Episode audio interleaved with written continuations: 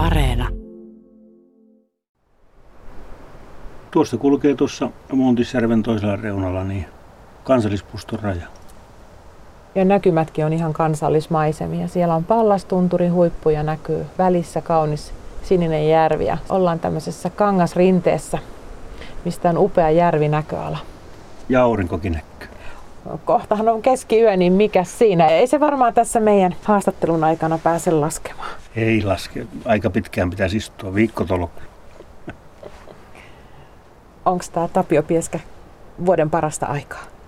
No on tämä vielä, mutta tuota, niin sanotaan tuommoinen pari viikkoa kun menee, niin sitten alkaa tulla se, se ilmavoimat tänne. Täällähän on semmoiset ilmavoimat, että se suojelee, että Lappi ei ole koskaan ylikansoitettu, että meillä on sääsket. Se on semmoinen voima, voima että kyllä se, tuota, niin, kyllä se vaikka, vaikka sanot, että niihin tottuu, niin kyllä minä sanon, että ei totu. Mikä on sun keino estää pistoksia?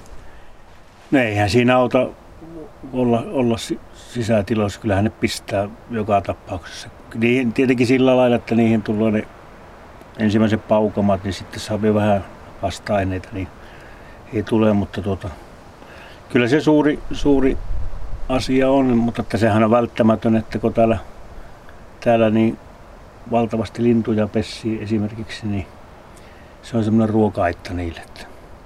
Tässähän on se kuuluisa hyönteismyrkkymainoskin tehty tässä ihan lähi, Joo, lähitunturissa. Kyllä, kyllä, se oli tuota niin tuo Ohovi Ilmariksi sanotaan täällä, niin tuota Mattilan Ilmarin legendaarinen hahmo, niin tuota, vieläkin kaikki muistaa lämmöllä Ilmaria. Ja, ja se oli kyllä tuota, niin, se osasi laittaa sen niin tämän perän muottiin sen etelämiehen huitomisen.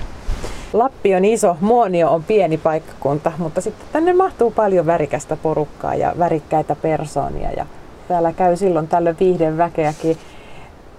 Sä oot jonkun verran ollut tekemisissä tämän viihdeväen kanssa vuosien varrella. Ovatko he tulleet mielellään Lappiin? On ja, on ja tuota, monellahan on, on paikkakin täällä, kesä, kesäpaikka ja on he kevät ja syksykin monesti siellä. Ja, ja tuota, ne, jotka paljon näkee maailmaa ja, ja varsinkin taiteilijat, niin niillä on semmoinen ylimääräinen kyky, niillä on semmoinen vaikuttumisen lahja, niin ne aivan erityisesti kokevat nämä.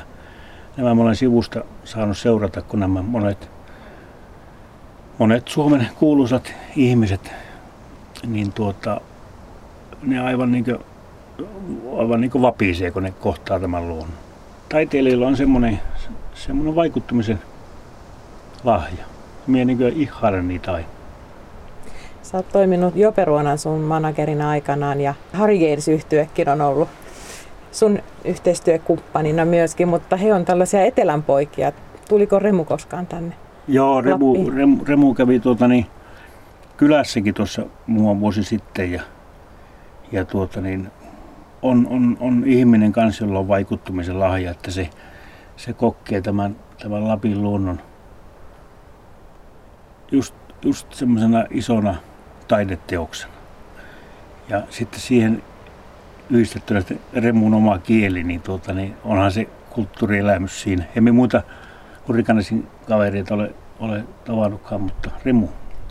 Oletko tavannut ihmisiä, joille tämä Lappi ei ole oikein sopinut hipiälle ja tai kerta kaikkiaan ei ole yötön yö tai hyttyset tai, tai kaamos ja lumi olleet sitten se juttu? No joo, tietenkin onhan ne meitä suomalaisiakin, että me kaikki täällä pärjää itsekään, mutta mutta oli yksi italialainen, joka joutui muuttamaan pois Kaamos. Se ei, se ei niin kerta kaikkiaan elimistö pelannut, kun Kaamos oli, että se oli sen verran teillä eurooppalainen, että, että se on niin vaikuttava juttu, kun tuota, niin ei ole aurinkoa. Voi olla ne tunnit aika pimeitä semmoiselle ihmiselle, jolle aurinko on tärkeä, erityisen tärkeä. Kyllä, kyllä. Ja sitten se ne, niin sisäinen kello ei toimi, kun ne on sitä valosta tasaisesta valosta riippuvaisia jotenkin, niin, niin, tuota, niin sama nyt yöttömän yön aikana, niin ei ne osaa mennä nukkumaan, kun aina aurinko paistaa. Ja sitten kaamuksessa, niin pitäisi aina nukkua. Mutta miten sä Tapsa, sä oot kotoisin pohjoisesta ja oot, oot tottunut tähän valoisaan kesään. Kuinka sä nukut? Mie nukun kyllä hyvin, ei siinä ole mitään, mitään. Meillä on pellossa syntynyt ja kasvanut ja käynyt kyllä Etelä-Suomessa Suomessakin ja, ja ollut siellä vuosikymmenen, mutta, mutta se on varmasti perimässä. Mulla on vanhemmat täältä molemmat näitä pohjoisen ihmisiä, niin, niin kyllä se sieltä tulee se luonno, luonnollisesti nämä niin jotenkin, jotenkin vaan, että ei, ei nämä häiritte. Enempi häiritsee se, että kun vaihdetaan se kesäaika kellossa. Se, se, siinä on niin mitään järkeä. Koska meillä on yöt yö, niin sitten tuota, tunti vain siirtää, että siinä on vain haittaa meille. Monet sanoo, varsinkin ne ihmiset, jotka asuu täällä pohjoisessa, että erityisesti tämä yötön yö, se energisoi ihmisiä. Yöunet jää vähemmälle, mutta silti on aika semmoinen pirteä olo päivälläkin. Joo, kyllähän se selvä on, että valohan, tuota, niin, sehän on energiaa sekä luonnolle että tuota, niin, ihmisille kanssa. Ihminen osaa sitä luontoa ja se valo vaikuttaa silloin, kun tuota, ihminen kun näkee kauas, minkä valo, valo antaa siihen mahdollisuus. Se on aivan tutkittu asia, että ihminen, ihminen leppää jo siinä, kun se saa katsoa kauas. Katse on tuolla kaukana. Mitä valitettavasti kaupunkimaailmassa, niin se estyy. Mutta sitten on niitäkin ihmisiä, joille se pimeys tuo semmoista tunnelmaa ja se jotenkin sysää sen luovuuden liikkeellä. Mutta varmaan just täällä Lapissa monien luovien ihmisten salaisuus on se just tämä valo, että se flow on parhaimmillaan, kun, kun se päivä ei pääty ollenkaan. Joo, kyllä se, kyllähän se niin on, että tuolta alkaa se, se kevät aika, niin ihmiset niin yhtäkkiä aivan niin herää aivan, ja varsinkin jos, jos on luovuutta ihmisestä, niin se niin yhtäkkiä herää henkinä aivan kuin karhupesästä. Se on täynnä intoa, riemua ja sitten kun kesä tulee, niin se, ei se niin pysty edes pysähtymään. Se, se on niin se luomistyö jatkuu ja luonto ruokkii, tulee marjaa, tulee sientä, tulee kallaa, tulee kaikkia ja kaikki on niin kuin, ja sen tietää, että syksy tulee kohta talvi ja kaamos ja kaikki loppuu. Se niin ihminen lähtee siihen rytmiin matkaan ja elää ja nauttii siitä. Mutta se tulee silleen vaivihka ja varoen sitten se syksy. Se valo vähenee pikkuhiljaa, kun tuntuu siltä, että kevät aina jotenkin räjäyttää pankia. Tänäkin vuonna kesä vaan se tuli. Se kevät jäi vähän jopa väliin, jotkut väittävät näin. Ja muutamana vuonna on mennyt sillä, että se yhtäkkiä niin vain on, ensin korkeat hanget ja yhtäkkiä vain huhtikuussa niin hanget katoaa. Toukokuussa ei ole mitään. Että se, se yllättää. Syksy, sanoit kyllä aivan justiin niin, että se, se menee, tulee sillä hiipimällä ja ihmiset niin alkaa vaistomaisesti niin pakkailen kamppeita ja talvevaralle. Aivan niin kuin, aivan niin kuin luonnossa pitää tehdä, niin se, se, jotenkin se vain nivoutuu siihen. Mikä on sun lempi vuoden aikaisin? No se, kyllä se tuota, niin on tietenkin se kevät, että syksy, syksy on se toinen. Ja sitten on talvi ja viimeisenä tulee se kesä. että niin, niin, se vain, niin se vain mennään. Tällä lailla yöttömänä yönä monet retkeilee keskellä yötä ja, ja esimerkiksi lintuihmiset tykkää, tykkää tehdä havaintoja silloin, kun ei ole keskipäivä ja kuuma ja linnutkin on virkeämpiä.